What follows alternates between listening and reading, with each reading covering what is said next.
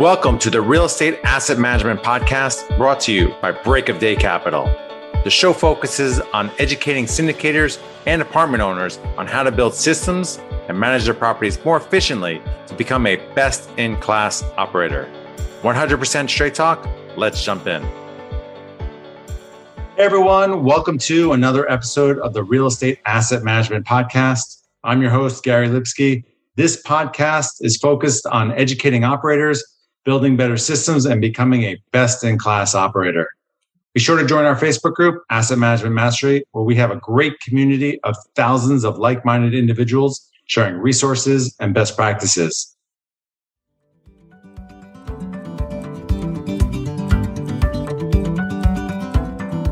Choosing the right insurance coverage for multifamily properties isn't that complicated if you know who to talk to.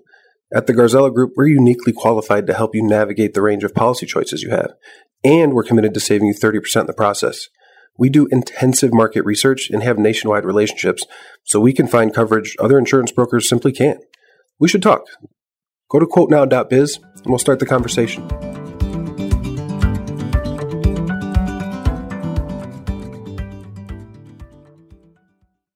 Today on the podcast, we have Gino Barbaro. Gino, welcome to the show. Gary, got my last name right. You must be a former New Yorker, huh? yeah, yeah, absolutely. Gino has over $100 million in assets under management, hosts one of the top real estate podcasts, and has a thriving coaching business. Gino, anything else I missed you want to tell about yourself? Father of six kids. We homeschool the kids, ages 22 to seven. That trumps everything. I've got an amazing wife. And what I've learned, Gary, over the years in business is if your team sucks, then you suck. So I figured it out when I got married. I won that one, thankfully. Had a restaurant for 20 years, one restaurant for 20 years. And it was just me, my brother, mom, and dad. And you can't run a business that way. You can, but you're going to be a single operator, which is nothing wrong with that until you realize that life is more than just a job. I wanted to create an amazing entrepreneurial business. That's what my dream was since I got out of college. It took me a long time to figure it out, but at least I figured it out. 2013, we buy our first deal, me and Jake, 25 units. Six years later, and it's just us, no syndication, you know, for the first thousand units in five or six years, 1500 units. What the hell happened? I didn't get any smarter. I just started figuring out business and we're not born with business skills. We're not born with sales skills. We're not born with any skills. We need to learn. You either pay to play or you seek to serve right? You either learn in the classroom or you learn in the street. And learning on the street costs a lot more in the long run. So for me, I learned from scaling up coaching. I learned from traction coaching. I learned through other mentors. But how does a guy with one restaurant several years later get 1500 units in five years? It's obviously teamwork. It's people, systems, and culture. And hopefully we can dive into that on this podcast. Yeah, I love it. Absolutely. Because you can't do everything yourself. Real estate is, is such a team sport, and you can really get to scale quickly mm-hmm. by working with others, by having great people, as, as you said. So, when did you start thinking about building a business? Gary, let me address what you just said. And I think it's true. I, I, just finished reading David Goggins' book. I mean, for anybody out there, you know, I can't hurt you. Awesome book. What I love about his book was you had to get mentally tough. And, and sometimes you hear the slogan, everyone out there, oh, well, delegate what you don't like to do. Well, yeah, after you've done it for so many years and you've sucked it and you've swallowed crap. That's what the restaurant taught me. I swallowed crap and I did a lot of things that I did not like doing and I hated doing a lot of things and I worked really hard and I suffered through it and I built that mindset. Whereas now somebody says, Oh, you got a full day, six hours. Of I'm like, that's a piece of cake compared to what I had to do. So don't go out there and say to yourself when you're starting out in your business, I'm not going to do what I don't like to do in Goggins' book, and I think this is truly important to teach our children, we need to do what we don't like to do. So we know the pain and the mental anguish that comes with it. Get good at it. And If you don't get good at it, ultimately you will delegate that. For my problem at the restaurant, I held on for so many years doing menial tasks, washing dishes and doing all that kind of stuff when obviously I should have delegated that sooner. And that's one of the problems that I didn't do out there to build a world class organization. I've got a business frame. Let's talk about a real quick business frame. I think you need a purpose statement, everybody. Why are you in business? I mean, at Jake and Gino, when we first started education, I retired from the restaurant in March of 2016. I moved down to Florida. I'm like, what the hell do I do down here? Dude, been on the beach after two days. I'm like freaking bored out of my mind. Jake's running the property management. I'm down here. So I started the Jake and Gino. We started writing books and, and really scaling up. The purpose statement for Jake and Gino, it took me a long time. I got into a podcast with a guy named Carmine Gallo. He's written those presentation books of Steve Jobs. He says, What do you do, Gino? I couldn't answer the question. I, I write I write books, I do podcasts. I ripped it down to a single statement, everybody. If Google can do it, if Gino can do it, you need to do it. Jake and Gino, we create multifamily entrepreneurs. That's what our education company does. That's what we strive to do. At the Rand property management aspect of it, we want to be the Chick fil A of apartments. Now, what does that mean? When you go into a Chick fil A, prompt, courteous, clean, great service. It's our pleasure. That's what we want to do in the C space. You need to have your purpose statement and your catalyzing statement. Gary, the next thing, core values. Didn't know what the hell a core value was when I was in the restaurant business. Core values are super important. Now, if you have one operation or two stores, you maybe don't need one. But if you're going to get into multifamily and you start scaling up, find out what your core values are. Spent a couple hundred grand on coaching to figure them out. I have five people first, make it happen. Unwavering ethics, extreme ownership, and growth mindset. Very important for you to flush those out. It took us a long time. Those are all unique to everybody out there. They're not bullet points. They're not a marketing point. They are people first. Well, if I need to get on a podcast, I'm going to get on a podcast. If I need to ship one of my books, I'm going to do that, right? It's all about making it happen. And for people first, we need to put our investors first. We need to put our education students first. We need to put our residents. They're not tenants, they're residents and they're apartment homes. They're not units. This is where people live. This is where people make their memories. If you can make it personal and you can have your team understand that it's a personal thing, everything changes. So core values are crucial. And I was on a podcast with Cameron Herold about month or two ago. Google Cameron Herold, everybody. He has this book called Vivid Vision. I actually spent hours writing it. It's pretty painful to do it, to be completely honest with you. But I wrote out the Vivid Vision for Jake and Gino. We have one for Rand Property Management. We have one for our Rand Development and one for a 100 year brand as well. What is your vivid vision for what you want your company to be three or four years into the future? It's really important to know and these may be crazy goals. You may say to yourself, I'm never going to get 8 million downloads on my podcast. But you know what? You put it out there and you know where you're going. And through that, you work through your core values to get that. I think the next thing, Gary, on the business frame, your business strategy. Who are you? What are you going to do? And how are you going to do it? So business strategy. Who are you? We're Jake and Gino. What do we do? We're multifamily educators, entrepreneurs. How are we going to do it? Through our mentorship, through our MM4 that we're having, through our live events, through writing books. That's how we're going to do it. Then obviously underneath that, we need short-term goals and long-term goals. So we can get into that as well as far as our cadence of accountability. But let me repeat that for everybody once again. Our purpose statement, then our overarching catalyzing statement, then the core values, then your business strategy, then your short-term and long-term goals. Now, I gave that to you on a silver platter, everybody. Go back and listen to that because that is freaking 10 years worth of pain, which I wish I'd known that before. Before you invest into a real estate deal, I don't want to hear about deal flow and all this. You need to figure out why you're doing it, what your buy right strategy is, what your criteria is, and what kind of business you're building. Because it's not just one little building here, because you're going to buy one deal, then another deal. And before you know it, you have 100 units and you're running around a chicken without a head. And you're like, how do I do this? It's a business, everybody. You need to be an asset manager and a property manager. Those are two different distinct duties. When Jake and I started buying deals, we're buying deals ourselves and we're property managing. The biggest mistake I made was property management's here, asset management's here. They've got to work in conjunction, but still at the same time, when you're doing both of those duties, sometimes you get a little sloppy. So think of yourself as the asset manager ultimately who's overlooking the property manager. And you have to work, both work really well together. Wow, that was a ton of great information. That was 10 minutes of an MBA for someone, you know? I paid a lot of money for that MBA. Let me tell you something. And honestly, learning every day, we just had a call with our business partner on Monday. It just gives you clarity. And when you're clear about what your goals are and you, you're clear about what your core values are, I know who to hire. I know who to fire. I can't blame Gary for busting the table wrong because I didn't tell Gary how to bust that table. That was the problem at the restaurant. I didn't have a core value on how to hire somebody or your vendors, the people you're working with. If you don't have core values and you can't measure up against something, you just don't have any kind of system to do that. And that was a real struggle for me. It was very hard. Systems aren't complex, everybody. Systems are very simple. You pick up a phone, everybody be, better be answering that phone the same damn way. Someone walks into an office, everybody better be greeted the same way. You send out an email, there should be templated emails, everything that's replicatable. And it doesn't have to happen all at once. It's a complete process. Don't be overwhelmed by it. Every month, you're putting on something new. And, you know, let's jump into that cadence of accountability for us to build a great world class organization, you need communication and you need to have some type of rhythm with your team members. If you're working with property management, I don't know, maybe every week, maybe overwhelming for a third party property manager. But I mean, what's a 10 minute call on week two saying, Hey, you know, Gary, why do we have $10,000 in delinquencies this week? I'd rather catch it on the front end than be proactive. You need to be proactive in life, not to bury your head in the, you know, the head in the sand. And what we like to do is we like to have what we call level 10 meetings. So Jake and Gino, I have my executive assistant. I have my operations manager. I have my sales team. I have a vendor person as well. I have my brother who's a student success specialist. I have L10 level 10 meetings with each one of them about 30 minutes a week. We have our priorities laid out, our yearly priorities. Then every quarter we meet at the end of the quarter to go over the following next quarter's priorities. This quarter's priorities right now, we're building a shopping cart for Jake and Gino on the website. A priority is anything that's eight hours or longer. A task is things that lead up to that priority. What Jake and I used to do, you're probably one of them, we'd shotgun, machine gun our, our employees and be like, we could accomplish a lot, but you know, at the same time, you can't overwhelm everybody. So those quarterly priorities are truly important.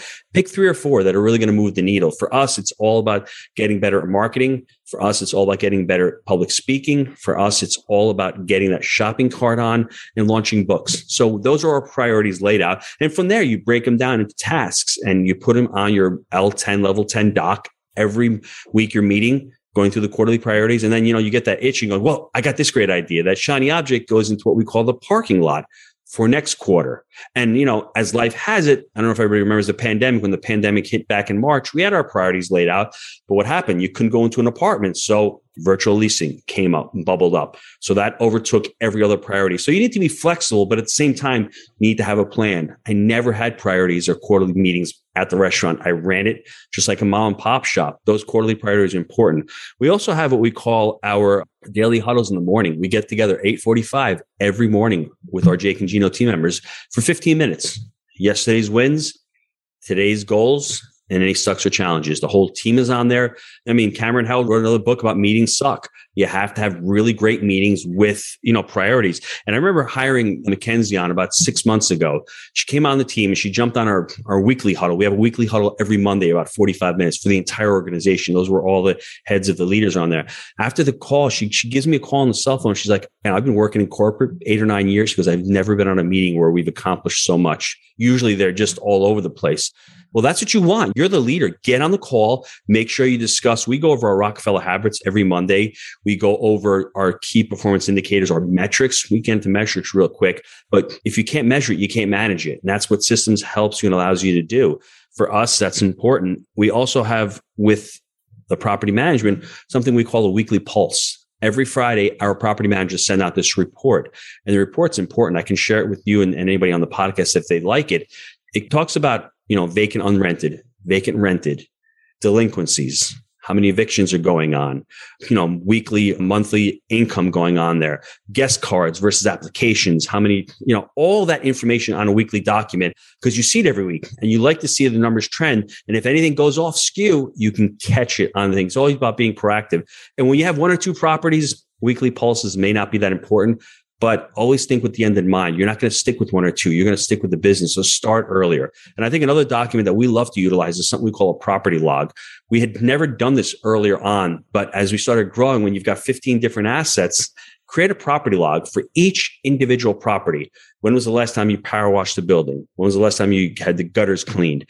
Who are all the vendors? Pest control, utility, how old is the building? All this information for each individual property. So you know what's going on with your maintenance. You know what's going on with the property. And when you're ready to sell the property, bam, all the information's there, or you have to refi the property, whatever, it's there. It's systemized. These little things need to happen as you're growing. Because what happened, we we just pulled the property logs over the last six months, but it took us an inordinate amount of time and probably hundreds of hours wasted because we didn't have this stuff documented. So start out when you're small. Don't think of yourself as small. Think of yourself as an entrepreneur growing into the opportunity.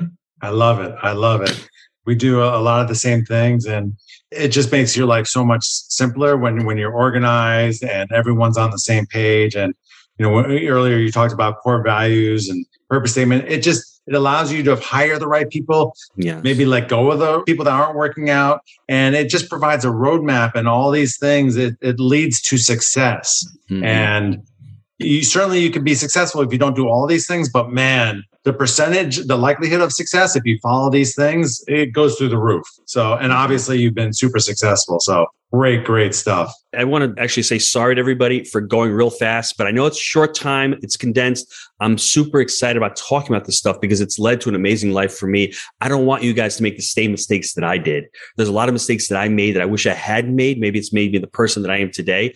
But, you know, from one New Yorker to another New Yorker, you know how we are. We like to move things, but sometimes take a step back, reflect, and see where you want to go. And if you want to have one or two or three properties, there's nothing wrong with that. You may not need all the systems, but don't shortchange yourself. You know, Gabe Goggins said in that book, it really sticks with me. We really limit ourselves. We're all made for greatness. And we all look around and we look at others people and we say, maybe we should be doing that. We're all made for greatness. Just understand where your greatness lies and what you want to accomplish. And then, you know, ultimately, as you start getting better, you don't have to do all those menial tasks. That's why you start hiring employees and start scaling up. In the beginning, you're going to be one type of person, the I'm a mentality. I'm going to do this and I'm going to do that. But by the time you have 100 or 200 or 300 units, you can't be doing that anymore. And that's the hardest thing with being an entrepreneur is making that first real hire. You can delegate out bookkeeping. You can delegate out, you know, editing podcasts or whatever. But once you get that first butt in the seat, and for me, it was Josh, was a sales guy. And that wasn't my skill set. I couldn't sell my own education.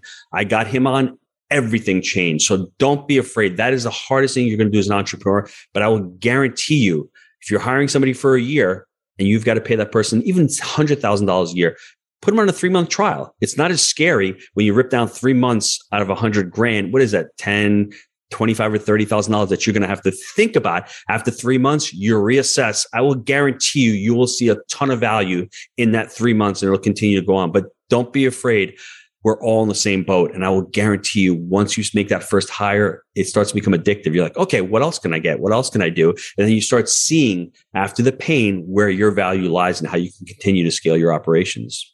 Absolutely. So I'm excited to be going to my first uh, multifamily mastery uh, next week. This mm. podcast will air afterwards. But what else is coming down the pipeline for for people? I just shared the book with you. We just wrote a children's book the cannolis exploded. Now what? And for us, it's it's it's children's book between seven and ten year olds. And I always want parents to have that conversation with their kids because my other catalyzing statement is people with financial intelligence can change the world for the better. We don't have, in my estimation, all the problems in this country. They stem from people being financially unintelligent. They're over leveraged that instant gratification comes about. If you can't afford the damn couch, don't buy the damn couch. But no one's telling them to do that. People are telling them to stay out of debt. But why are you staying out of debt? There's other reasons. You save money to buy an asset. Nobody's talking about that. They're saving for retirement. Why are you saving for retirement? I was taught that years and years ago. My first deal that I bought back in 2013 with a 25 unit little crack den. I still own that property. We're netting nine grand a month today after I refat out all my money. I only own 30% of it. So I'm only making three grand a month. Guess what? My first daughter went through college four years from that property. My second son is up. He's going through that. The rest of my kids are going to go through college from that one crappy property. Do I need a 529? No, I need to continue to buy assets. And the same thing with your retirement. Don't worry about retiring. That's a scarcity mindset. You're saving for something, save to buy assets. And this book basically talks about the responsible rhino, the creative caterpillar, and the pity party pig. Which one of them do you want to be? The bakery blows up. Pity party pig goes out and buys lottery tickets. He goes out and buys a TV and cars and crap. Responsible rhino buckles down, goes and gets a job. The creative caterpillar is the entrepreneur. So there's a little bit of all of us in there. And we don't teach our kids that we have choices. We have responsibility. Not making a decision is making a decision. So we did it in a colorful way. We've got some coloring pictures in here. And that's one of my passions is really to start teaching kids and young adults that, hey, you have the option. You're not teaching this stuff in school. That's why it's incumbent upon us as entrepreneurs. We're the ones who are going to change the world, not the government, not corporate. Entrepreneurs are going to change the world. And I think that's why we have a responsibility to teach this stuff. Absolutely. So, where can people find that book? Is it on your website, Amazon? Where? You just go to Amazon. You go to Amazon.com. The author is my wife, Julia Barbaro, or you can go to jakeandgino.com forward slash books, and you'll see all of our books on there. We've got five other books on top of it. Click on that one and purchase that one as well. Awesome. I love it. I'm gonna I'm gonna buy a couple for my nieces and nephews. You bet. When you come to the event, get you a couple. We're gonna have a few hundred there, so make sure when you get there, I want to sign a book for you, bro. I appreciate it. That would be awesome. Well, tons of great information. And this is, you know, under 30 minutes, but like I said earlier, this is someone's MBA. If you listen this again and again, there's so much great stuff in there. I'm super appreciative for coming on and, and sharing your, your wisdom about growing your business. anyone could take this. You don't need to be the smartest person in the room, but it's just very easy, actionable steps that anyone can do to be successful. Mm-hmm. Love that. Want to thank you for having me on. And listen, I'll see you in a few days. And everybody yeah. out there, remember, people of financial intelligence, we can change the world for the better. Remember that. Absolutely. Where can listeners find out a little bit more about you? Oh, just go to jakeandgino.com. If they want to email me for a copy, I've got a copy. I think Creative Cash is going to be, you're seeing what's going on with the banks. Banks are pulling back. We've been thinking about this. Our coach Bill Ham wrote the book. If you want a PDF mm-hmm. copy, just email me, Gino at jakeandgino.com, and I'll send you a PDF copy of it. Awesome. Thanks so much to all of our listeners out there. Thanks for listening. And if you like this episode, please head over to iTunes and mm-hmm. Stitcher and like, subscribe, and review this podcast so we can help grow our audience. And if you'd like to learn more about what we do at breakofdaycapital.com, head over to our website, sign up for our newsletter, and we'll talk to you next week. Thanks so much. Thanks, Gary. Hey, everyone. If you like what you hear on my podcast and want to learn more, check out my Amazon best-selling book, Best in Class, How to Manage Your Multifamily Asset, Avoid Mistakes, and Build Wealth Through Real Estate.